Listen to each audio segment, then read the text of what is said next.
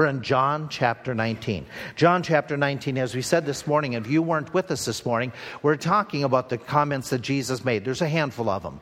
And Jesus made these statements while he is enduring some horrible, horrible punishment, torture, cruelty. That cross was just in a, a science you know, like some did during World War II. There was some who, of a crazed mind, tried to develop different ways of torturing people. Well, the Romans developed it into an art, a science of how they could torture. And they developed this crucifixion that was just an absolute, amazingly bad way of torturing people. And so Jesus is there for those six hours being tortured on the cross. And while he's there, he's going to make some statements. Now, we looked at a couple of them this morning. We looked at a statement that, oops, excuse me, that Jesus made about, Father, forgive them, they know not what they do. And also to the thief that was next to him, where he said to him, Today you shall be with me in paradise. I want to develop from some of the statements we find in John 19. In John 19, if you follow, I'm going to read a passage of scripture and then we'll jump and look at just a couple verses here. It says in verse 16, says, Then delivered he him,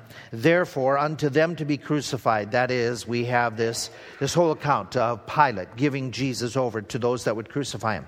And Jesus, bearing his cross, went forth unto a place called the place of the skull, or in the Hebrew it's called Golgotha, where they crucified him, and the two other with him on either side, and Jesus in the midst. And Pilate wrote a title and put it on the cross, and it was the writing was this: Jesus of Nazareth, the King of the Jews.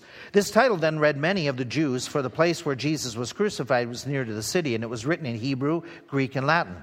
Then said the chief priests of the Jews to Pilate, Write not the king of the Jews, but that he said, I am the king of the Jews. Pilate answered, What I have written, I have written.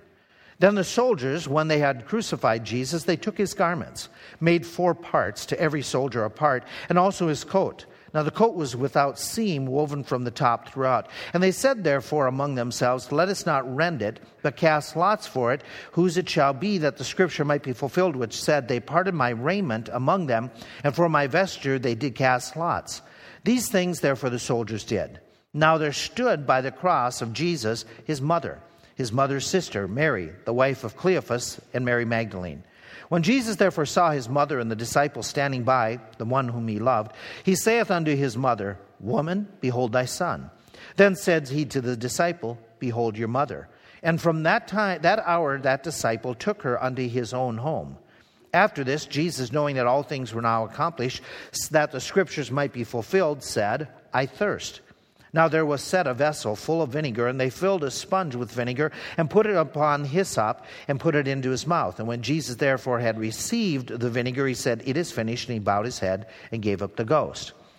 The Jews, therefore, because it was preparation that the body should not remain upon the cross of the Sabbath, for that Sabbath day was the high day, besought Pilate that their legs might be broken and that they might be taken away. Then comes the soldiers and break the legs of the first and of the other, which was crucified with Jesus. And when they came to Jesus and saw that he was dead already, they brake not his legs. But one of the soldiers with a spear pierced his side, and forthwith came out the blood and water. And he that saw it bear record, and his record is true, and he knows that what he says is true, that you might believe, for these things were done, that the scriptures should be fulfilled, that said, A bone of him shall not be broken. And again, another scripture said, They shall look on him who they have pierced. Lots of things, lots of ideas here. But let's take one phrase, just as we get started. Woman, behold your son, son, behold your mother. This passage, this phrase, this comment is again another prophecy come to pass. The prophecy is an Old Testament. The prophecy is what's made by, by Simeon the prophet in Jerusalem when Jesus was just a baby, when they came, when he was just eight days old, to get him named, to be taken care of. And the prophet grabbed Jesus and was understood that this was the Messiah. And he turns to Mary and he says that your heart shall be broken.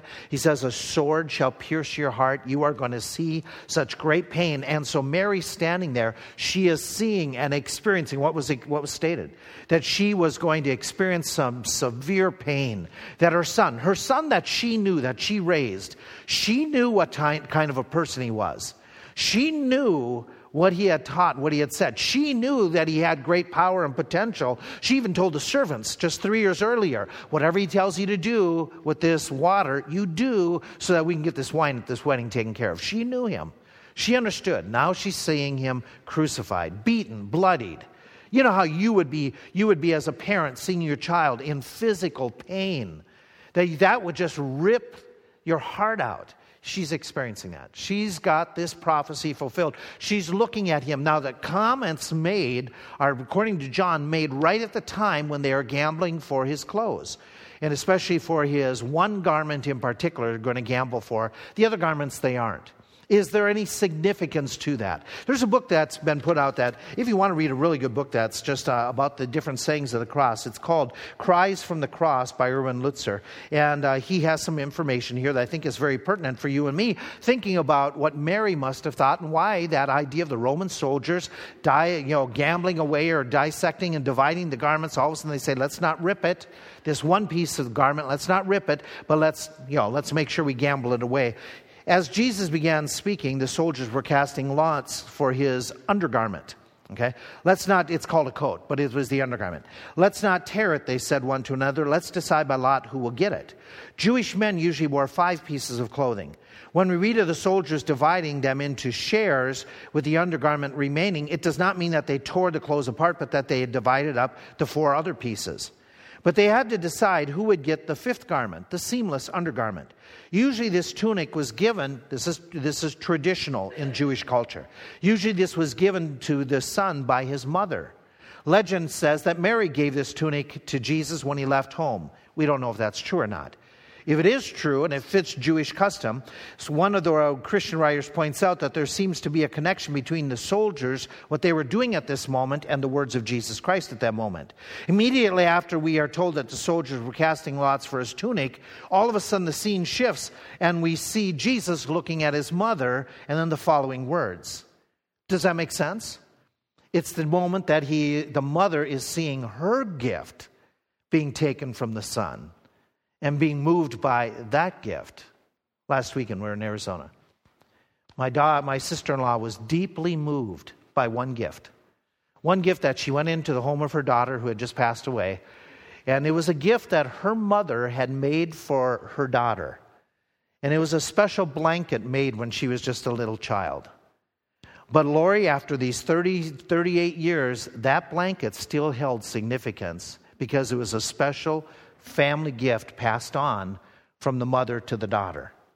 So this is what they're talking about. Is the writer goes on, why now? She's been there all along, watching and weeping. Why now does he turn to her? Why hasn't he acknowledged her or spoken to her before? Could it be because the seamless tunic? Because now he sees, oh, that's that's this token between us. I think so. His outer garments were insignificant, but when they touched the tunic, they touched something near to his heart the garment made for him by his mother. The point is that when the soldiers began haggling over the tunic, it was then that Jesus looked at his mother. The gracious words that now come from his lips were filled with love, pity, and nostalgia for his mom. So he says to her at this moment, those simple words, okay, mother, okay, he says, Behold your son. Why is that? Because in this moment that he's speaking, he is revealing as well his deep, deep commitment to fulfilling the law of God. Does the Ten Commandments ever talk about how we are to treat parents? Yes, no? Yeah, absolutely. What does it say? Very simply. It says in the, in the commandment, it just says very simply these words honor your father and your mother. When does that stop? When does that cease? When all of a sudden you become a teenager, now you can disrespect your parents? When all of a sudden you become married, you no longer have to have any, any kindness towards your parents? Is there all of a sudden a time when we can flip a switch and we can all of a sudden start belittling, tearing down, cussing, cursing our parents? Doesn't seem that way in Scripture, does it? In the Word of God, it says very simply this listen to your father that begat you, and never ever despise the mother, even when she is old. This, this is real clear. This is real plain. This was the will of God. This was the word of God. Jesus, now, at the time of his life, when he is there at the cross, he's an adult. He's in his early 30s. He's been away from home for a period of time. And on top of that, he's in great agony, great pain. He is suffering pain, shame, thirst. He is suffering, suffocating, if you would. Remember, we talked about to get a breath, you had to pull yourself up, pulling at those, all the sinews and the muscles and the tendons that the stakes were through. You had to pull yourself up to get a next breath. And in this great agony, in this great painful moment, while he's being attacked by other people who are mocking him, who are criticizing him, despite all that, despite his emotional, his, his physical, his spiritual pain, he is doing what God has commanded him to do and what God expects him to do be respectful towards his parent, towards his mother. Of all people that we often say, we can just let it be the way we feel. We can say and we can speak without any type of bridle upon our lips. We can let the family have it because they'll understand, not by the example of Jesus Christ. By the example of Jesus Christ, he is doing what God has required of him as a son. He is doing exactly what God says you're supposed to do, even though he is in personal battle, pain, and agony. So we have this example provided. An example of respect, of obeying the word of God, an example of showing great compassion for his mother. Compassion that is evident, you can see it, you know it, that all of a sudden in this moment, he's concerned about her future needs while he is dying, and we understand that. Many of us have dealt with family members. We've seen loved ones who are preparing to meet the Lord because they know they've got a, a death sentence because of the doctor's comments. And they're concerned about the family members. They're, they're lining things up, they're getting things in place, they're, they're arranging all the finances. We understand that. Jesus, while he's on the cross, he is making sure mom's taken care of. He is going to make sure that her welfare is provided for. He's going to be very considerate of her. Now, you and I look at the text and we go, Really? This is considerate? When you look at her and say, Woman. Okay? That, that's not our culture. We don't talk that way. But in that culture, and the word that he is using, it is basically saying, Dear lady, it is a very respectful, honorary way of speaking at his mom, even when he is in pain even when he is in agony, even when others are against him, even when there's a moment he's wondering, My God, my God, why have you forsaken me, mom? He doesn't bust on her, he doesn't rip on her, he isn't disrespectful towards her, he is considerate towards her. He's not only considerate, he's not only compassionate and concerned, but he cares for her. He takes care of her. He makes sure her needs are met. He can't do it. It's beyond him. We understand that. Physically, he's going to leave. But he's got to make sure mom's needs are met, so he makes sure that they're met by giving her off to a disciple who obviously had the means of taking care of her, because what does your Bible say? From that moment on, he took her to his home. So, John, he put her in the care of somebody who shows enough concern to be there, somebody who shows that he has the wherewithal in order to handle her needs. And so Jesus is providing for his mom. He's doing exactly what the scriptures tells us to do. He's putting her in that care of somebody else. But there's also in this statement a compassion towards his friend. Do you know who, which friend I'm talking about? The one that it says, the disciple whom Jesus, how's he identified here? The, the one that he loved. Now, did Jesus love all the disciples? Yes. But this one is in particular John writing about himself. And he's just describing it, just trying to be a little bit, I, am you know, I'm a, I'm a disciple whom Jesus loved. Well, Jesus loved them all. And so he's not being arrogant or pompous. He's just trying to fill in and kind of, kind of fend off any attention to himself and just say, I kind of fit in with the rest of them. But I was there. I stayed there. And this disciple, if we remember what he had done just hours before, he was like the other disciples. The other disciples who had deserted him. They went with him in the Garden of Gethsemane. They were there. In fact, Peter, James, and John even went deeper in the garden, and they were with Jesus while he was going through his great high priestly prayer. And Jesus was in agony, and he was so tormented, he was bleeding, sweating blood. But Peter, James, and John, who were supposed to be watching with him, they did what? They slept that time. Not only just the first time that Jesus came back and rebuked them, but the second time, and then the third time. And then they had said, he had been like Peter. He and the others had said in the upper room, or just hours before, they said, We will never leave you. We will die with you. But how many stayed with Jesus after the soldiers grabbed him and started marching away? Where was John? He's like the rest of them. He ran off. Now he comes back to the cross, but he had run off. So here's this one that Jesus, if we want to speak from human to human perspective, there could have been disappointment. He had not followed through with his commitment. He had not prayed the way Jesus asked him to pray for him. Please pray with me, watch with me. So he disappointed the Lord. And yet the Lord turns to him at this moment and he says, Son, behold your mother. Sometimes it's not just what he says, but what Jesus didn't say that's important at this moment. What is left out are words of rebuke, words of you know, tearing down and scolding. There's no reprimand recorded. Just, just Jesus on the cross saying to this man who's come back, I trust you. I am giving you my earth's greatest possession, my mom, the care of my mom. Oh, by the way, let's remind ourselves there is other family members alive and well in Jerusalem. Jesus has brothers and sisters, does he not? Mark chapter 3. But Jesus puts, puts the care of mom into John's care. And he's saying to him, I am not holding what you did against me. I am giving you a great responsibility. I am entrusting her well being. And by the way, my mother will have needs.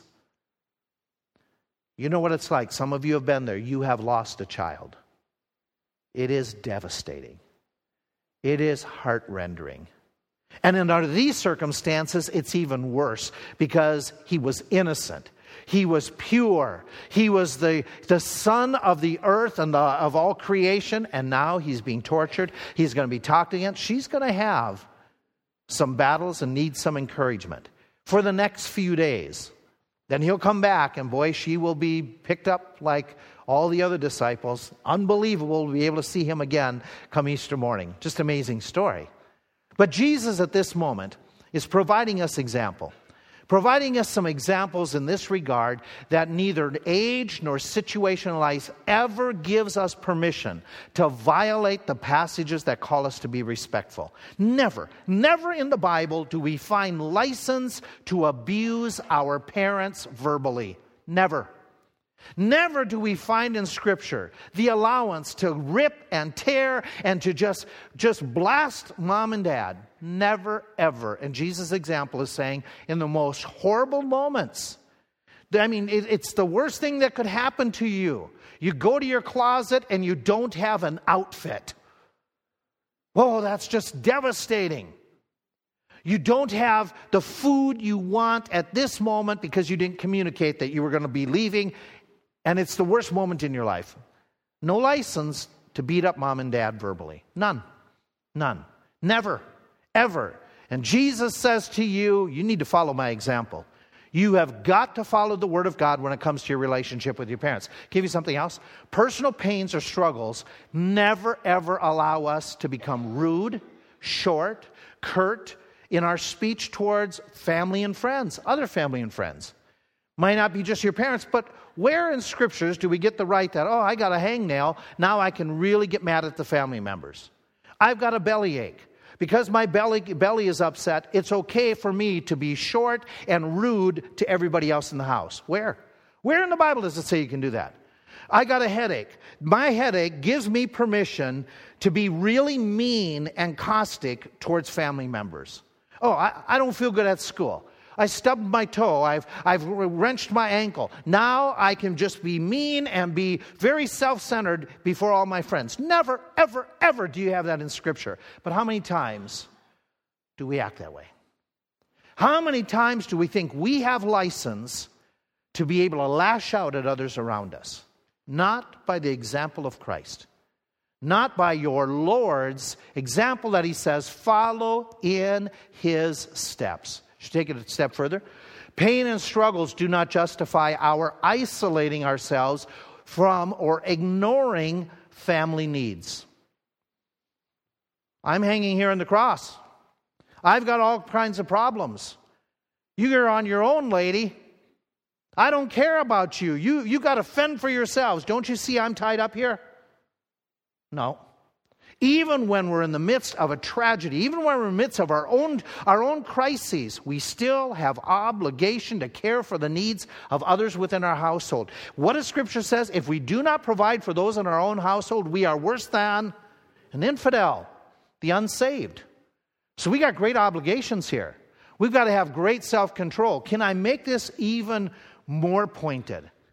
Jesus is in the minute, is in the minute of going through his greatest spiritual labor. He is serving God at this moment. No service to God is an excuse for being short with other people. Okay, I'll bring it here. This, this, they'll bring it to me. I'm preparing for a sermon. I'm trying to get it ready. Woe be unto eh, my wife if she interrupts me because I'm serving God. Serving God gives me license to be rude to others. Really? No. I'm a missionary and I'm sacrificing, and we're going through great difficulty. We're trying to learn a language and we look foolish, and we ordered the we, we ordered stuff that, you know, we ordered forks and plates when we wanted food. We don't know what we're doing. We're saying the weird things. We walk to the bank and we ask for a fairy tale rather than a bank account. And it's embarrassing. And it's all those things we heard about just a couple weeks ago. That gives me the right to go home and to be harsh and sharp with other people. No. No. Graciousness exudes from the lips of Jesus Christ. It is pouring out. Does it pour out from your lips when you come into church? When you ride in the family vehicle, are you gracious? When you leave, are you gracious? When things don't go their way tomorrow, what kind of words come out of your lips? Do you remember how they took note of Jesus? That he spoke gracious words time and time again, even in the deepest, darkest moment of his life. So, what do we work on? Just taking that one aspect. That one aspect calls us, by example, to be concerned about family members. That one aspect calls us to be concerned by the way we talk, the way we speak. This one example says, get it under control even when your circumstances are out of control. There's a lot here in this one statement about you and me living by the example of Jesus Christ. But let's take it a step further. Okay? Here we have an example of love, pure love towards family, uh, towards friends, while he's on the cross. Let's go a step further. Let's talk about pure love for people and for God in this phrase I thirst. I thirst. It's a very simple phrase, and it's much more than what you and I talk about. Okay, I, I, find here great irony. Think with me for a moment. Jesus, the Lord of creation, did he ever deal with water? Did he ever talk about water during his ministry? Oh, yeah. Oh, yeah. Do you remember some of the things he did when it comes to Jesus and water? He walked on it. He was so powerful, he could walk on the stuff. He was controlling it. He could calm it down in the middle of the storm, say, Peace be still, it's done. He, with water, he do, does miracles. He changes the composition of water into wine. Jesus, in his speech, calls himself the living water, and time and time again says, If you drink of the water that I give, you will never thirst again. And he calls to the people, Come, drink, let me, let me give you to drink, and out of your belly shall flow, flow rivers of water. So, Jesus in water, it's kind of ironic that this King of Kings and Lord of Lords, who is in control of water, now says, I want some. I thirst. And this thirst is a whole lot different than what I'm feeling right now. Yeah, it's a whole lot different than some of you when you've gone on your regeneration reservation missions trip to the desert and you worked for a while. And if you don't drink enough water, you get that headachy feeling, and all of a sudden you just feel very listless and wore out. This is much more. This is needing something because he is in such throes and approaching these moments of death. He needs this nourishment, the refreshing, just, just the help of the water. Oh, by the way, you know what this is like. You breathe, your, your sinuses are clogged, and you breathe through your mouth. What happens after a little bit? Gets dry and parched, and your voice becomes cracked. Remember, he's hanging there and he's pulling himself up and he's gasping. And not only on top of that, he has bled out so much. What can happen with somebody at this moment? The dehydration, the loss of blood, the need for, for liquid. And he calls out not just the idea, I want to drink. He is calling out using words that, I am really thirsty. And he is in agony. He, now, what strikes me about this is this, okay? Number one, we know he's human. He's not just a God on the cross, he is purely human. And his humanity is coming out of this such that he is experiencing what we experience pain, agony, the side effects of lack of, uh, of physical needs. But there's a passage in Hebrews that talks about coming unto him, praying unto him, because he is a succorer in the King James. He is one who runs when, our, when, when the child cries at night. The parent runs to the bedroom. Jesus is that succor where he runs where we call. And we are told, come to him. He's a great high priest who he understands our needs. He does. He understands pain. He understands being rejected by others. He understands hurt. He understands desperation when you don't have anywhere to turn. He understands when all of a sudden needs, I mean, real needs are desperate. I thirst. I really need this right now. I, I, I, I, I, please give me some water. I am dying of thirst. And he is. He understands when you come running to him and saying, God, I really need something right now. He is the great sympathizer. He is the great empathizer. He is the great one who understands everything we feel. There is nothing there is no problem. There is no trial. There is, there is no emotional experience that he cannot relate to. He's gone through it. Maybe in a different facet, but he's gone through it. He understands totally.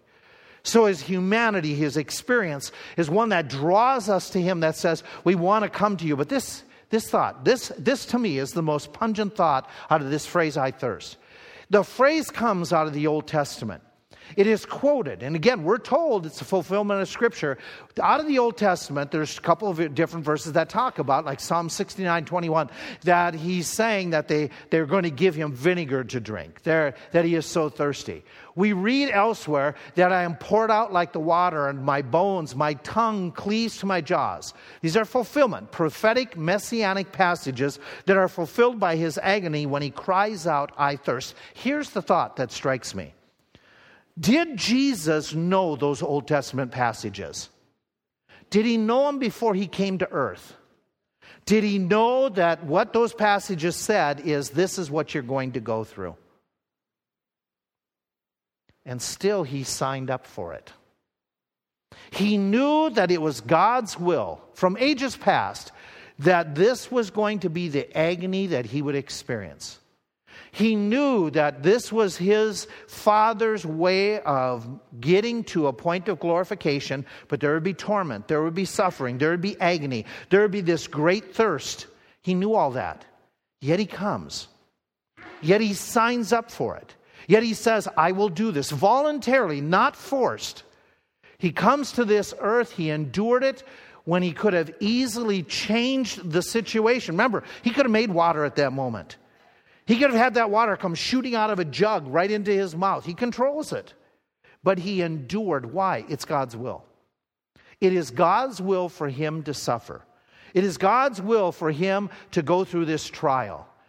This reveals the depth of his submission and love towards God the Father. I don't think I have that. I would struggle with this. I did struggle with this. This was the very passage I was reading on Good Friday, uh, uh, on Easter week, three years ago, four years ago, when my daughter Becky called and said, Dad, they just diagnosed I have cancer. And I hung up the phone and I had this moment. I was so angry with God. How could you do that to my daughter? How could you do this? How could you let her have this? She loves you, she serves you. How could you, how could you let such a thing happen to a young lady, just a brand new mom? There was a struggle. For a few hours that morning, I still have remembered in my office being angry. Not, I wasn't taking any phone calls. I didn't want to talk to anybody. It was between me and God, wrestling with his angel at that moment, doing the Jacob and the wrestling thing. And guess who wins? I mean, seriously. But it was a battle to say, I'm not, I, I didn't sign up for this. Well, wait a minute. Doesn't Scripture say when you fall into diverse temptations, Doesn't it say, take up your. That's what we signed up for. Are we submissive to the will and the ways of God Almighty? The author here in this book might be able to give me a little bit of insight and a little bit of help in trying to explain what I'm trying to get at. Jesus' burning thirst calls out to us about the depth of his submission to the Word of God. Jesus was resigned to whatever had been written. He accepted the plan that he and the Father had agreed upon. We must ask whether we are as prepared to be as submissive to him as he was to his Father. Are we willing to suffer unmet needs? Are we willing to even suffer burning thirsts?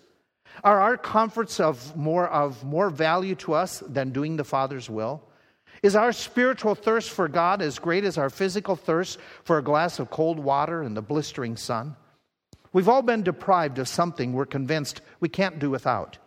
A new widow told me she does not know how she can go on with life without her husband. A man cheated out of his inheritance said that he does not know how to face the future robbed of the money that was rightfully his. Another I met is angry because he was denied the health care he believes he deserved. Nothing, however, can compare to being deprived of water when hanging on the cross. We've all noticed that it takes does not take much for us to have our fellowship with God interrupted. An unpleasant phone call, the need to skip a meal, a physical pain, all of these can make us question whether God has forsaken us. We grumble when we have no water, though, in point of fact, we deserve the cup of God's wrath. Jesus was submissive to the Father's will as recorded in the Father's word. It mattered not whether it was pleasant or tortuous. The glory of the Father overshadowed all of his suffering, pain, and injustice that he had to endure. Are we that willing? That's tough. But that's what Christ shows us. This love for the Father that says, I will do whatever you want me to do, even be denied of the basics of life. I thirst. I am determined to follow your will at all times. And by the way, maybe this helps us in the middle of those moments, keeping our minds fixed upon Scripture. Jesus repeatedly is staying, stating scriptural statements. He is going back to the Word of God. He is doing what, hey, any of you do it? Several of you just recently. You were involved in school plays, school dramas. What did they give you weeks before that you had to study? Scripts. And what do they expect you to do? Stick with a script. And it's a safe thing because once you start ad libbing, oh, anything can happen on stage. Well, Jesus doesn't ad lib.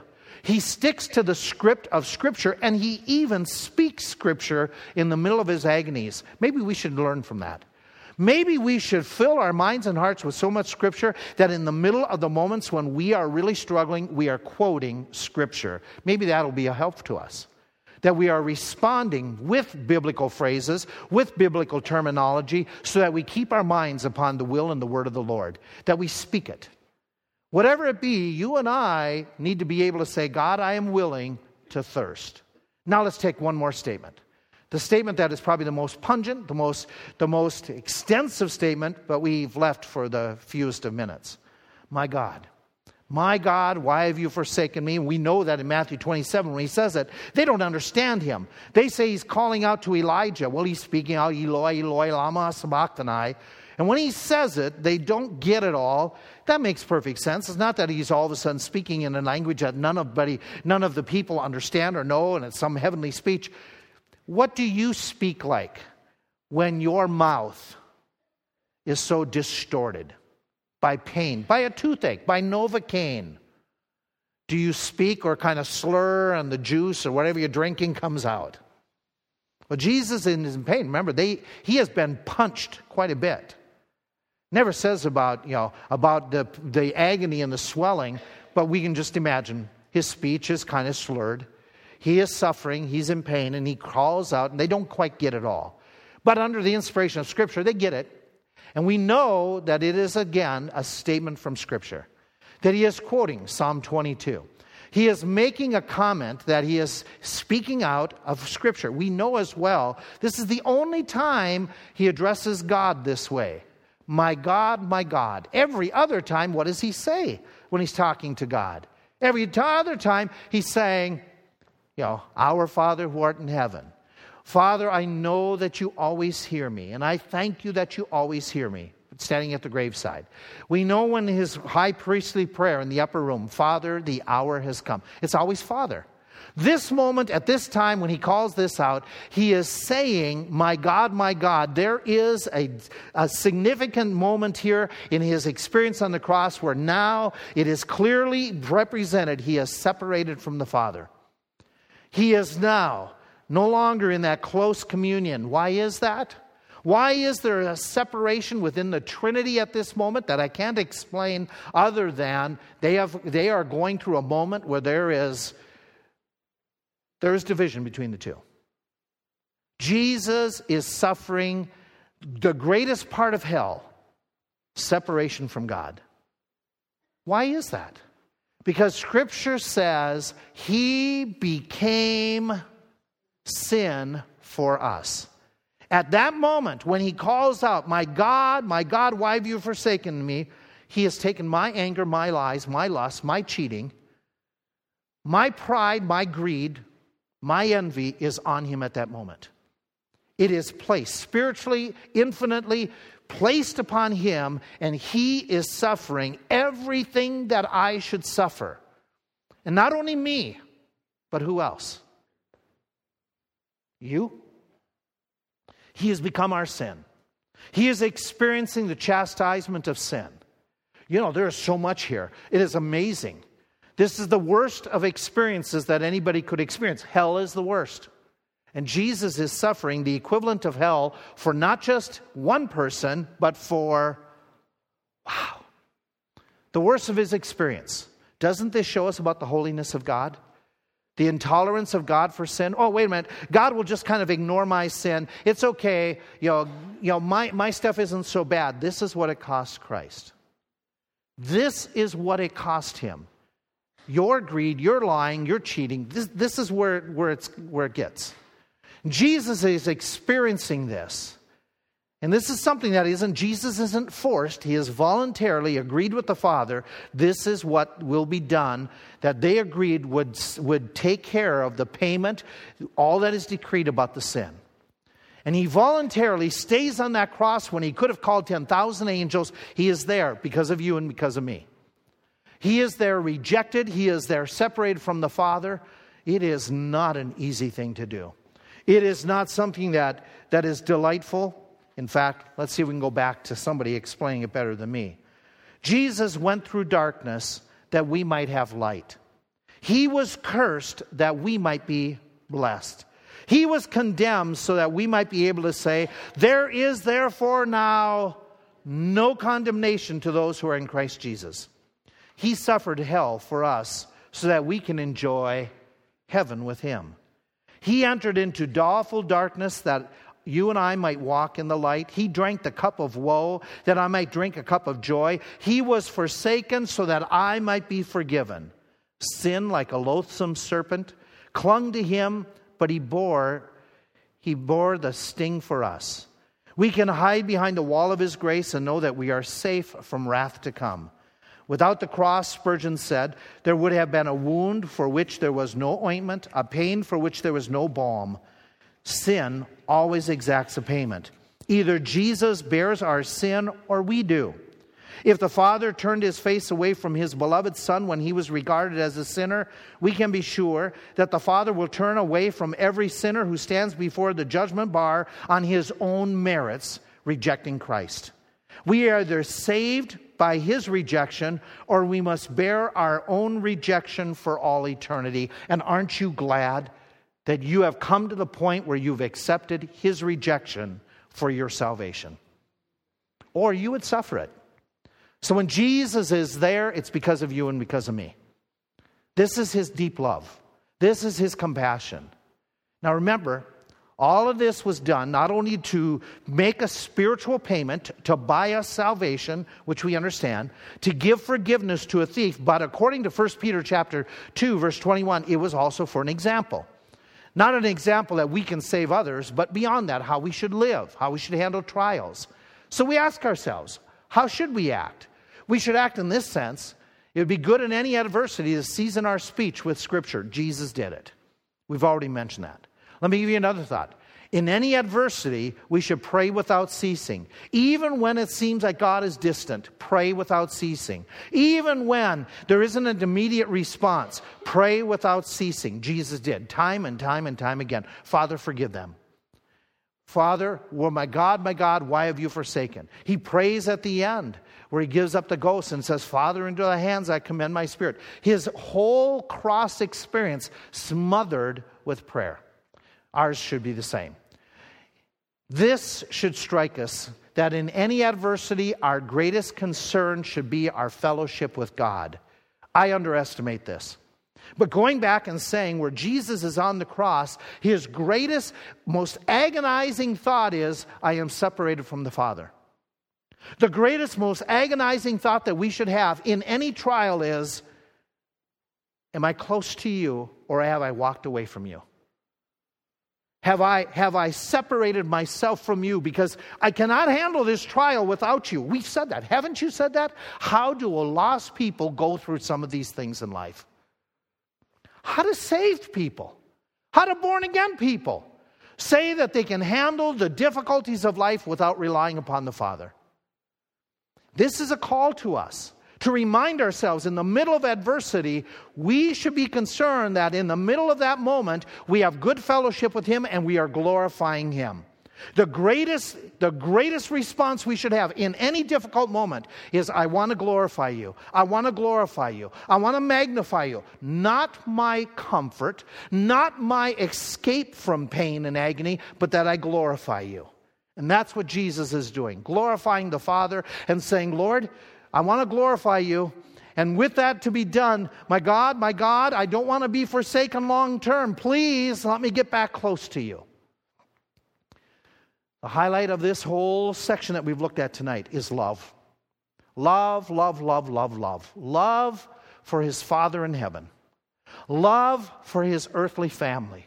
Love for his friends who had disappointed him. He loved them, he cared for them. He showed that in the middle of his adversity. And of the last group of people, who should we say? You and me. Now, I, I look at the cross, and it was a heinous thought, but at the same time, isn't there a beauty to the cross? There's a beauty because exuding from the cross, pouring from the cross, is not just the blood of Christ, but the compassion of Jesus Christ for you and me. A love that is beyond compare, so there is nothing wrong with you and I singing about the sacrifice of Christ, the, the cross of Christ, the pain, the agony of Christ. But we want to remember the cross is not the end, it is just the beginning because Easter. Or how did they say it? Then came Sunday. And it gets so much better. Next week, let's pick up on this.